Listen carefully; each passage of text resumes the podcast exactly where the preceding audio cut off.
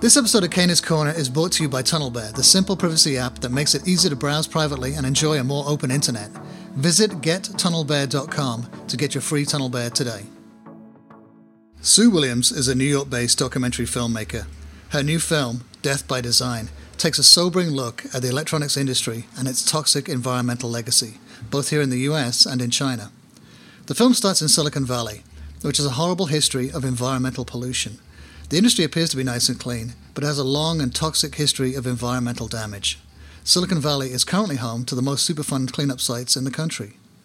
And now that the industry has offshored most of its manufacturing overseas, the environmental problems have been exported right along with it.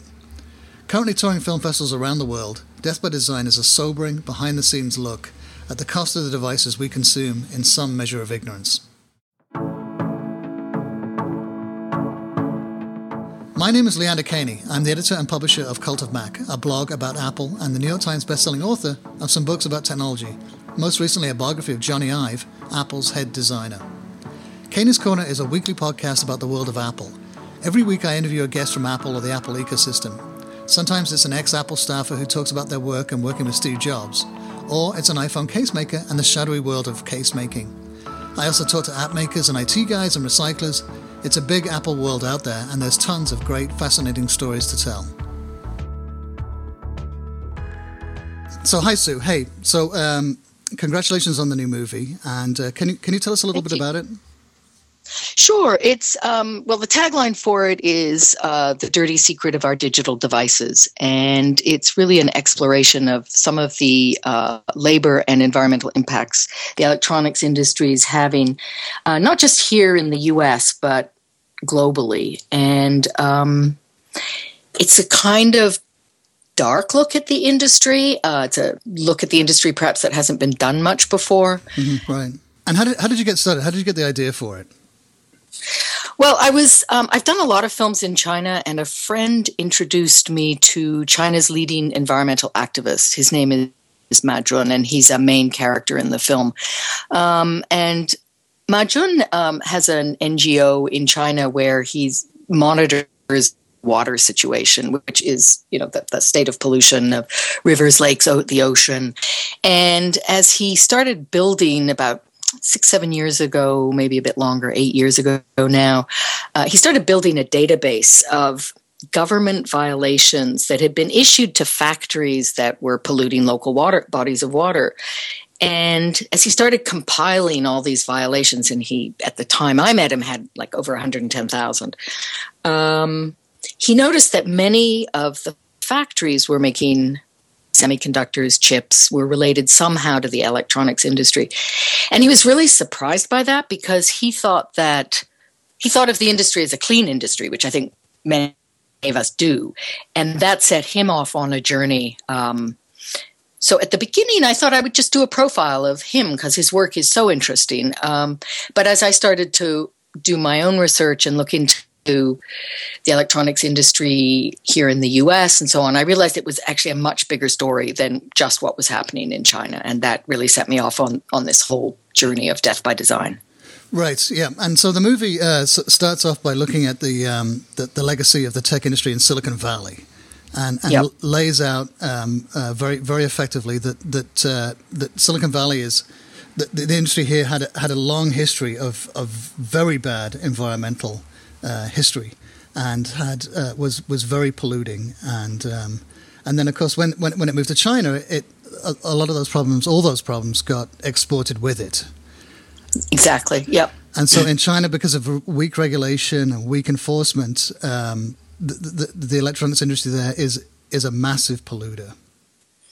It is. It, you know, it's um, you, you, and it is. But I, I, I'd like to talk a little bit about about um, what happened in Silicon Valley because the only reason that there were regulations was that local, like Ted Smith, another character in the film, really took up the gauntlet and and you know organized protests and demanded that there be regulation in this country. And Ted Um, Smith is. Uh, uh, t- tell us about Ted Smith. Ted Smith's um, the founder of the Silicon Valley Toxics Coalition, and um, they noticing quite early on very high rates of, of illnesses that couldn't quite be explained amongst electronics workers, and then communities that were having higher rates of birth defects.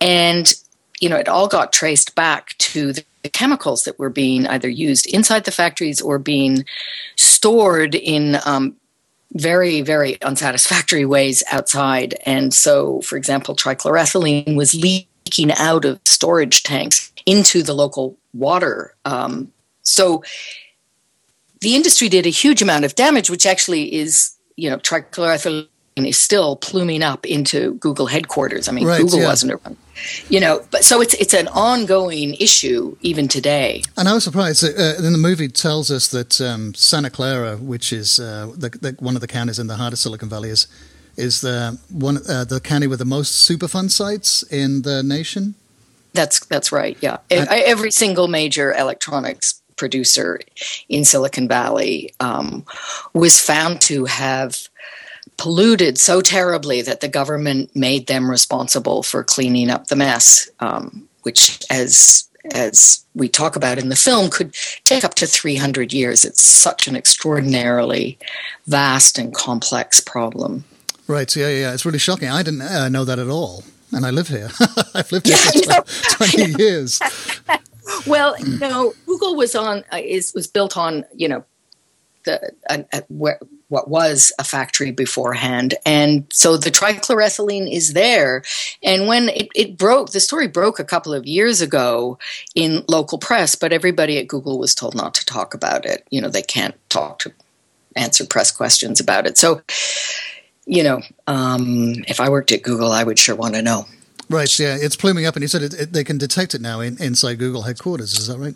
apparently that's um, you know it's gone very quiet but there were a few local reporters um, investigating it a couple of years ago and you know i don't quite know how they would remediate it you know trichloroethylene sort of travels through the soil and eventually travels up and it can travel up through basements and buildings. So, uh, which is what we see in Endicott at the end of the film, which mm-hmm. is basically an entire community destroyed by um, these toxic chemicals. Right, and uh, and yeah, that was quite shocking. At the end of the movie, like you said, you, you, you it's uh, Endicott in, in upstate New York, right? Yeah, and Endicott, uh, sort of ironically enough, is is the home of IBM. It's in a way, it's the home of the electronic, the birthplace of the electronics industry.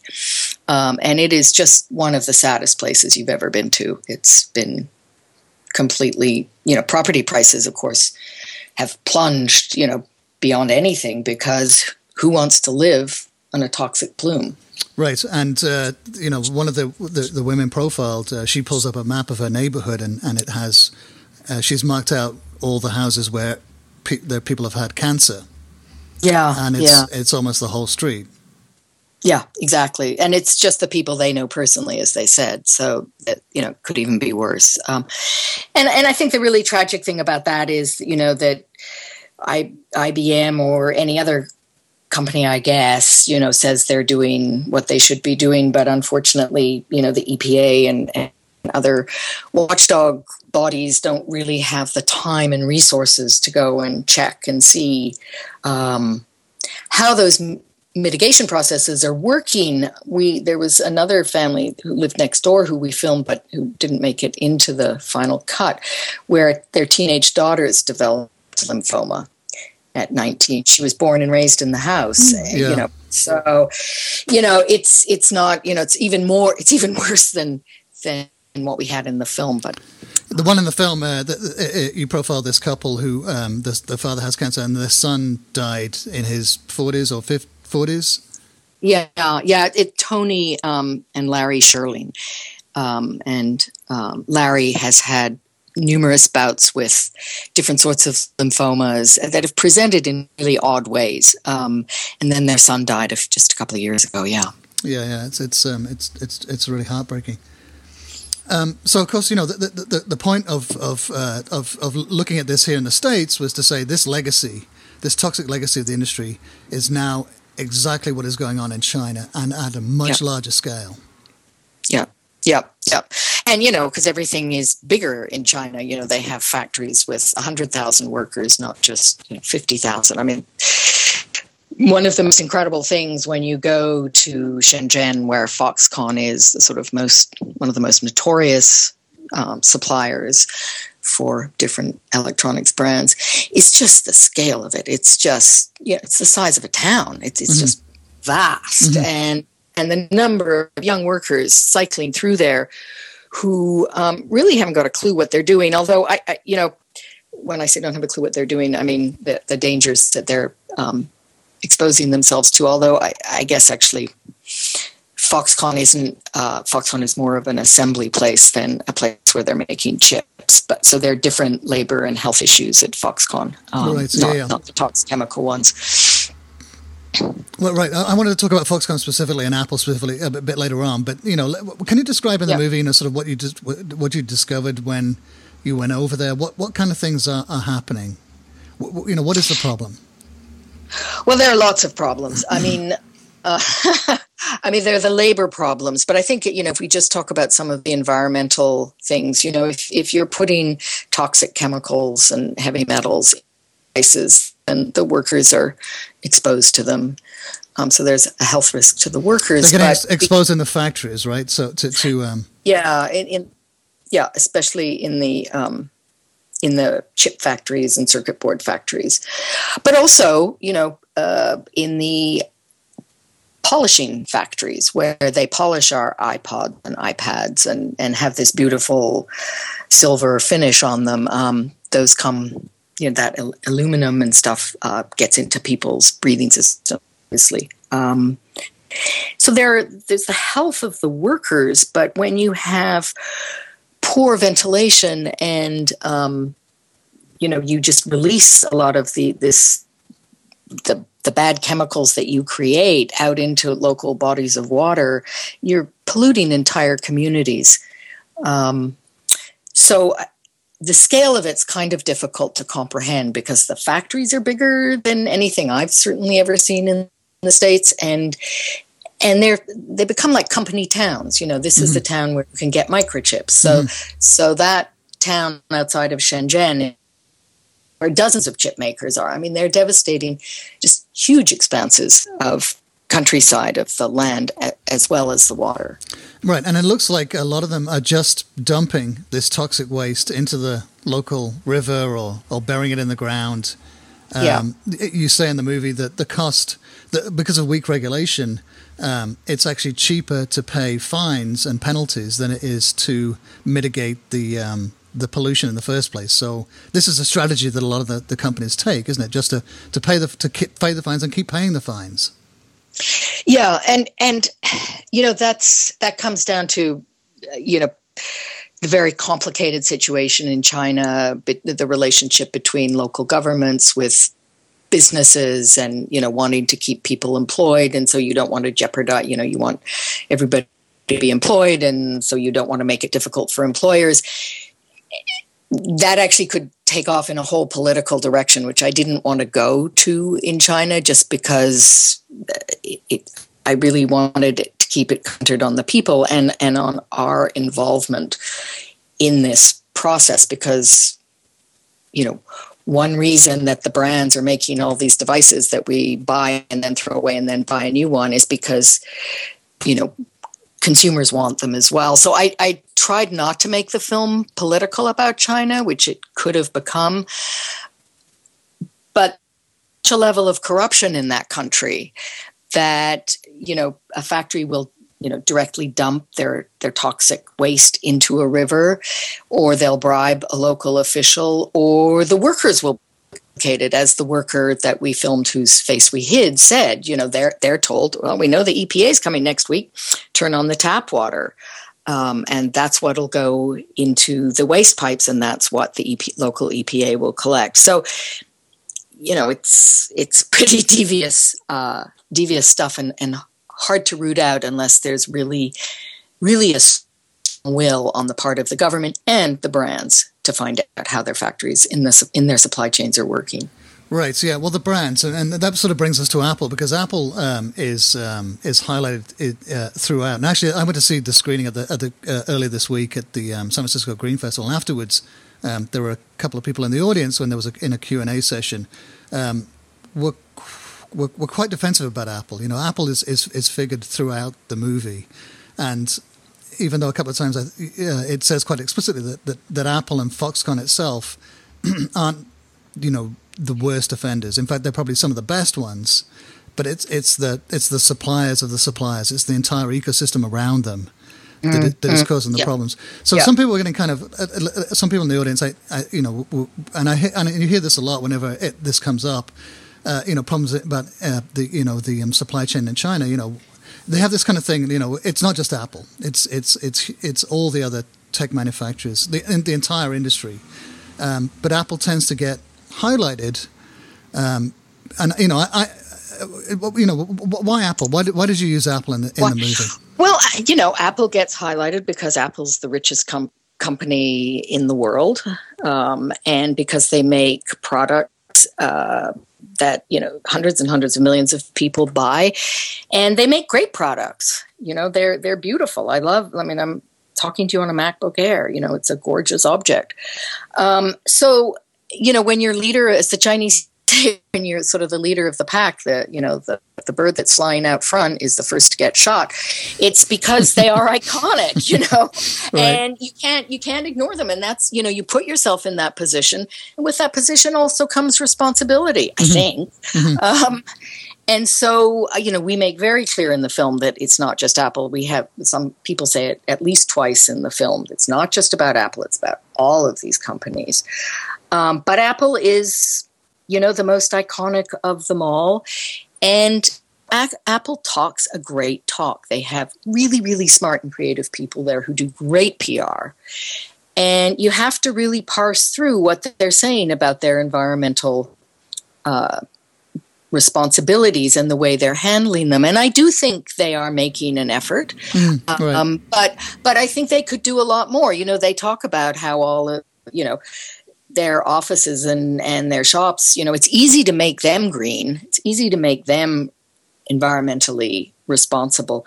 But it's much harder when it's down in your supply chain, and that again is a question of will. You know, if if you know Luke Soules from iFixit and and Kyle Wiens from iFixit, they've decided they will go and see every factory that they use in China before they sign with them because hmm. they want to know how their things are being made. Well, you know, Apple's got a fortune. Why can't they do that? You know, why can't they really dig down into their supply chain and, and do something? They're sitting on a ton of money that they don't know what to do with. um, you know, it's all sitting there. You know, they could they could do some things with it. So that's why you know they're flying at the front of the plot. This episode of Kahney's Korner is generously supported by TunnelBear, an award winning service that gives you fast and private access to the internet. TunnelBear is a virtual private network, or VPN, that guards your privacy and security while online. A VPN is a must have for any public internet usage. If you log on at a coffee shop or the airport, it's madness to do it without the safety of a virtual private network. TunnelBear is by far the easiest to use and the best designed VPN I've ever encountered. It's so easy to use that my mom, who's in her mid 70s, uses it to watch TV in the UK. She lives here in San Francisco and she uses TunnelBear to get a UK IP address, which allows her to watch her favourite UK TV shows. It's not just the UK, you can browse as though you're in Germany, Japan, and India, and dozens of other countries. It's dead, dead easy to use and super secure. Nothing is logged, everything you do is super private. It works on all your devices. You can connect up to five computers, tablets, or phones. TunnelBear is used by more than 10 million people.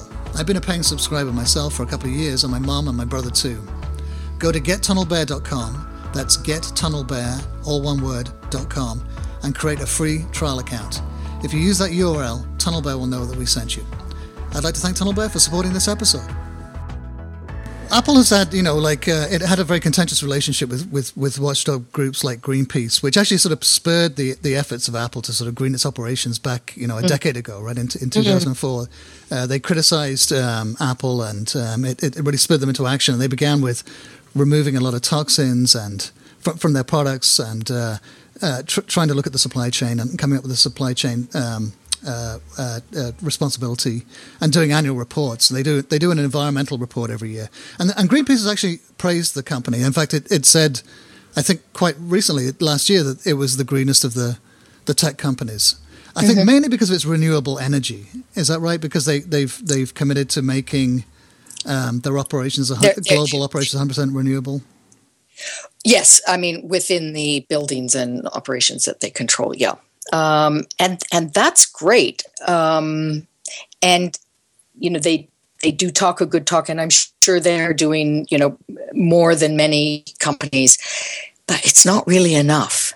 And you know, if we just look at the amount of waste they create, you know, every two years it's a new model that maybe has a processor that goes a teeny bit faster that no consumer or practically no consumers are even going to notice. What happens to the old stuff? And that's really an issue. I mean you know it's this sort of designed obsolescence. It's why it's a design. It's all about planned obsolescence and the fact that they're designing products that only are designed to last for a couple of years um, you know i don't think the planet is going to be able to take it. Uh, so. Right. Yeah. Excuse me. They're making billions and billions of phones. I mean, I, have heard Apple. I, have talked to a couple of designers in Apple, and they say that their phones are designed to last, um, you know, f- f- for for a long time, and they they argue that. Um, they get tend to get recirculated, so that uh, you know if, if you get a new phone, it tends to get passed down to someone in the family or get sold, and so it will probably go through two or three owners in its in its life time in, its life cycle before it before it gets discarded or, or recycled. Um, but uh, uh, you know, I, I, like you say, you know, obviously it is. Uh, there are billion. I mean, you know, how many uh, phones are out there now? I mean, it's almost it's the most successful tech product, and as like you say, it's on an annual upgrade cycle, so ever more are getting produced. Yeah, and I think the thing, you know, transparency is really an issue here. Um, we tried to film at all sorts of recycling institutions, and we wanted to film at Sims, which they say on their site is, you know, one of their major recycling. Well, no one who has a contract with Apple is allowed to talk to the media or the press or, you know, without permission from Apple. And we couldn't get to talk to anybody at Sims, but we did you know talk with some other recyclers um, who have actually since and very sadly gone out of business um, because the economics of e-waste recycling are just are, are very complex and the system in the us is complex and not really working very well but we don't really know what apple does with their old stuff you know no one is allowed to see so we know that hundreds, you know, tens and tens of millions of devices are being tossed every year. Mm-hmm. But where are they? You know, has anyone ever been able to see where they go? No. Um, and you know, I don't know if it's true because when I, f- I finished the film at the earlier this year, and I haven't really checked into the stats since then. But what I'd heard um, and, and not from Sims itself, but from other people in the business, was that Sims was closing locations because they too couldn't make the economics of it work. So if you're Apple's main recycler and you can't make the numbers work, something's seriously wrong. Sims, what is Sims? What is it? Is it? Uh, Sims is a, is a is a recycling company. And Sim, is so, that the name Sims or is it an acronym? Yeah, no, it's Sims. S I M M S. Okay. And they're Apple's main recycler, and they went out of business earlier this year. No, that, that, no, Sims hasn't gone out of business. Um, we we couldn't get into Sims, but um, but so we filmed we we filmed in one recycling plant, which you see in the film. Um, Darren McGee's walking around seeing how a laptop's broken down and right, and yeah. all parts. That place, unfortunately, um, went out of business. Um, they couldn't, you know, just the the numbers just didn't work. Right. Okay. Um, yeah. So, but Sims I also heard was having um, trouble diff- difficulties as well. Apple last year, uh, went with its uh, at one of its events, um, showed off uh, this robot called uh, Liam, I think, which um, mm-hmm. disassembles uh, iPhones automatically. Mm-hmm. Um, uh, I guess you know very much in reverse of the, the, way they're put together, you know, by, by robots and highly automated systems. Now yeah. they have one for, for breaking apart, but it it it it, it was an experimental system, and I don't think it's been deployed at scale. Yeah, I I don't think it has either. Um, and it, it, when it's taken apart, then what happens to the stuff, to all the stuff inside? Where does it all go? Um, you know, that's that's a big question. Right. Yeah. Yeah. Yeah. Well, well yeah. It's um, so in the movie, of course, you, you, you speak to Carl Wiens and um, his uh, his co-founder at iFixit um, uh, are featured, and um, they went to China to try to look at um, some factories there, and they taught their way in to inspect the factories. They, they, they said that they wanted to get something made, and so the the owners of the factories allowed them to tour and to film inside, which is how you got footage from inside some of these factories. And uh, tell us about their experience. What what did they find? You know, I think Luke makes a really good point. Um, obviously, he'd set up a lot of appointments before he arrived, and Luke spends an awful lot of time in China now, so he's become really really familiar with this area and with a lot of different factories, and he's pretty smart at at um, or things that he doesn't like.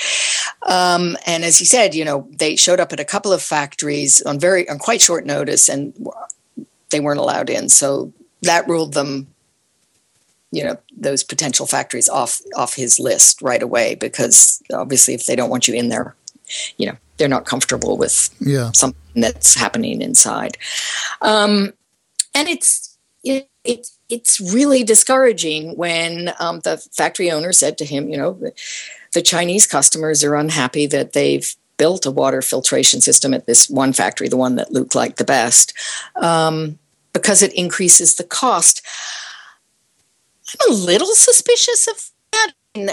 You know, I don't. I'm not sure how expensive systems are and if it can't be amortized. But I, I, I do know at the same time that you know supply chain managers. Um, really negotiate incredibly hard and they shave every you know half penny off everything that they can and so if the brands are making the profit margins so tight on these places that they really it becomes economically impractical for a factory to run itself responsibly. That's that's also pretty bad. Right. So they're getting squeezed out of, of, of, of better practices. You know, they, yeah. there's so little yeah. money to be made that they can't uh, do things like building a, um, a water treatment plant. It, I thought it was very instructive because, you know, you showed um, so, uh, uh, so, uh, one of the factories that Luke toured, you know, had these um, uh, storage tanks out back that were storing acid. They were clearly leaking. Um, and then the next one of the, one of the one of the ones that he went to had built a very elaborate um, water treatment plant with, with with several different tanks that were filtering and, and treating the water in different stages, and then it all dumps out into a big fish pond at the front of the plant, yeah. and you have all these fish. Yeah. These three-eyed fish that's in there. Yeah, right. they actually look pretty healthy, but th- this is how they knew that their system was working. Right, so right. I was surprised by that. You know, that, that, that there was that there was such a discrepancy. You know, such a difference between between these places. You know, one one almost like a model of of how to do it, of environmental yeah. responsibility, and then these other ones, you know, obviously we're not.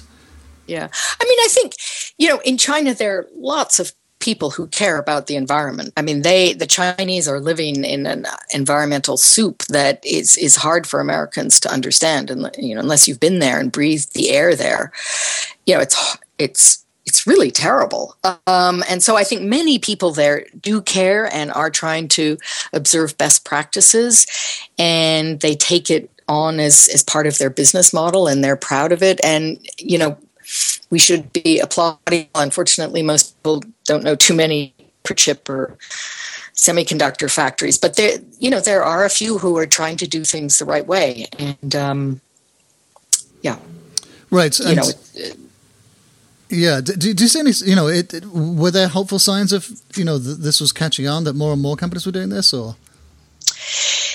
You know, that goes back to the political thing. I mean, you, you know, the Communist Party imposes quotas on local officials about economic growth and, and the number of workers who ha- people who have to be employed and what your unemployment level can be. So there's tremendous pressure on local officials going all the way down from the provincial level down to a village level to create employment. So, you know, and they may not have a super great education and they feel all this pressure and they are prepared to cut a lot of slack to a lot of factories to keep the economic numbers satisfactory for the government. And so a lot of people are really caught between a rock and a hard place on these issues. You know, some of them may like to do good, but they don't want to lose their job. So you know it's a it's a very complicated situation. I think with with air pollution, um, the government is become much much more sensitive. Um, water pollution seems to vary a lot province by province and area to area. I mean, you can be advocating for cleaner water and better practices in some parts of China and be applauded, and in another area you'll go to jail. So, you know, it's it's a very mixed and complicated situation. And do, do you see the leadership? You know, like in this country, uh, you know, uh, look at this presidential election. You know, the the, the, yeah. the issue of climate change yeah. was not a major issue. It didn't even come up in any of the debates. And then, uh, I, you know, I've seen um, Tim Cook t- talking about about Apple's uh, en- energy issues, especially saying that in the absence of government leadership, companies like Apple um, have to take um, have to take the reins and do something about themselves. And this is how he portrayed, you know, Apple's uh, um, efforts in the uh, in, in, in the area of renewable energy. Uh, and I, you know, I, do we see that? Do you see any signs of that being effective? Have other companies emulated that? I think there's a lot um, you know, you probably because you report on the electronics industry more widely than I do. I, I, think that in some cases, um, Europe is a little ahead of us on environmental issues and um, green manufacturing, and they're trying. Uh, you know, there's Fairphone and there's iameco, who we profile in the film. You know, the Irish company making the wooden shell computer. Um, where and I, and I think even some of the major car manufacturers in Europe are are trying to do much more of the sort of circular economy um, production model. Um, and of course, there are companies in the states who are doing great things like Patagonia. Um, we need a lot more of it, and and we need do need help from. I think we do need regulation, unfortunately, um, but that, as you said, in this election campaign, the environment really hasn't even been discussed, and we're on the sort of precipice of climate change, two degrees Celsius, and going beyond that, and, and it hasn't even come up, which is pretty discouraging. Right. Yeah. Yeah. Yeah. Um, and so the situation in China, you, you don't, uh, you know, it, it doesn't, uh, you don't see any, uh, any, sort of leadership from the. Oh, it, it's a mixed bag, right? The, the, from the government point of view. I, I think it I think it's very much a mixed bag, and you know, China is in a is in um,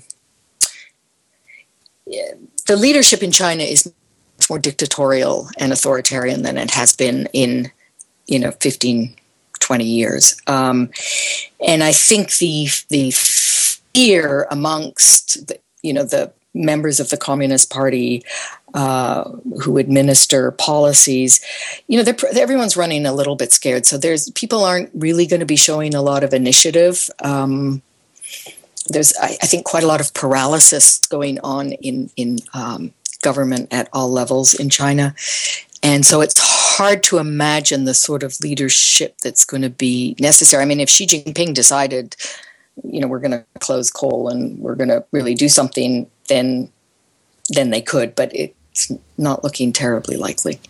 And, and the movie also uh, raises the depressing prospect that if um, that that China is already becoming um, a little bit too expensive for the um, for the offshore manufacturing industry, yeah. and, yeah. and it's starting to move to other countries. Yeah, um, Garrett Brown, who appears in the film um, is a health and safety expert who worked for OSHA in California for a long time. And he's just come back from Vietnam, where um, he was investigating some factories with uh, local NGOs, and it's exactly the same story. I mean, kind of heartbreaking. Right. So it's like whack a mole. You know, if you if you if you clean it up in one area, it just it gets it exported to another one. Yeah. Exactly. Yeah. So, uh, Sue, can you, you know, tell me what what's uh, what's the situation with the movie? It um, it, it has just had it was premiered at uh, the Mill Valley Film Festival. No, we've actually premiered um, in Seattle and in Sheffield in the UK. And um, for about until about next March, we're going to be doing a lot of festival and grassroots community screenings, and then um, it's going to go into you know widespread distribution uh, through. Uh, just finished um, doing the contracts with a couple of companies who will be getting it out on all sorts of digital platforms, broadcast, um, educational distribution. So we'll be in kind of wide release at the end of next March. End of next March. Okay. Okay. Yep. All right, great. I hope lots of people get to see the film and they can come to our website and uh, learn more about some of the issues and what people can do about them. You know, I think when you make a film like this, it's it's really hard because it it uh, you know the whole situation is a bit overwhelming, and we love our devices. I mean, my device, my iPhone six, is never far from me. You know, or twenty four hours a day, and you know, one reason that I wanted to make this film was, you know, it is a plea for the planet. It is a plea that we have to take better care of the environment. Um, and I chose to brew this most personal of our devices. You know, it could have been jeans, it could have been cars, it could have been whatever. But these are devices that are, are intimate parts of our lives now in ways that really not many other objects have been ever right. for yeah. people. And so, you know, everyone is concerned, everyone's involved, everyone's, you know, implicated, and everyone can do something. And so, um, you know, I, I want to make it for my daughter and and maybe one day grandchildren, so that they have a planet to live on that's going to be as hospitable as the planet's been to us so far. Right, absolutely, right. yeah. I know it. It, it just goes. It, it, was in this Q and A afterwards. You could see there was a lot of conflict. I mean, people I think felt very, very uncomfortable with with um, with their their choices uh, of buying a new device every year, um, or every couple of years. Uh, you know, faced with with the kind of like um, you know the, the, the effects that it's having on on the on the planet, on the environment.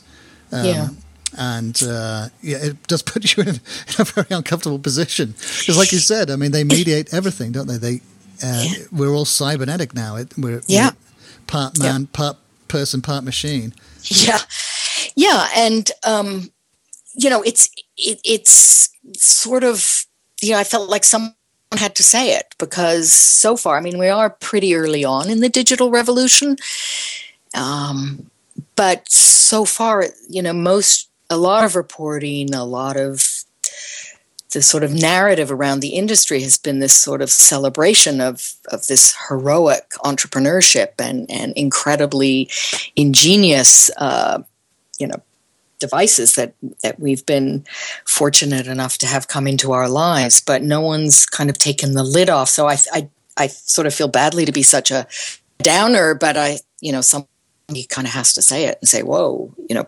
let's, let's just, let's just look at this again and look at it in a slightly different way and see some of what it's costing us as well as what it's giving us. Right, absolutely, yeah, and it's it's something that is you know it's across the other side of the world, isn't it? So you know we, we, we don't get to, to, to see it, so I think it's very yeah. important to bring that message back and show people. Yeah, yeah, absolutely. Well, great, congratulations on the movie, and uh, I wish you the best of luck with it.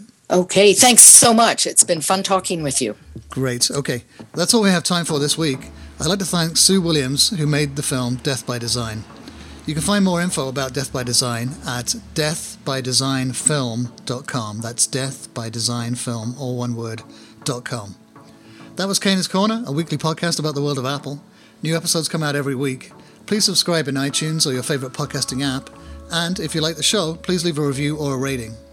And please check out cultofmac.com and follow us on Twitter or Facebook. On Twitter, we're at cultofmac and Facebook is facebook.com forward slash cultofmac. See you next time.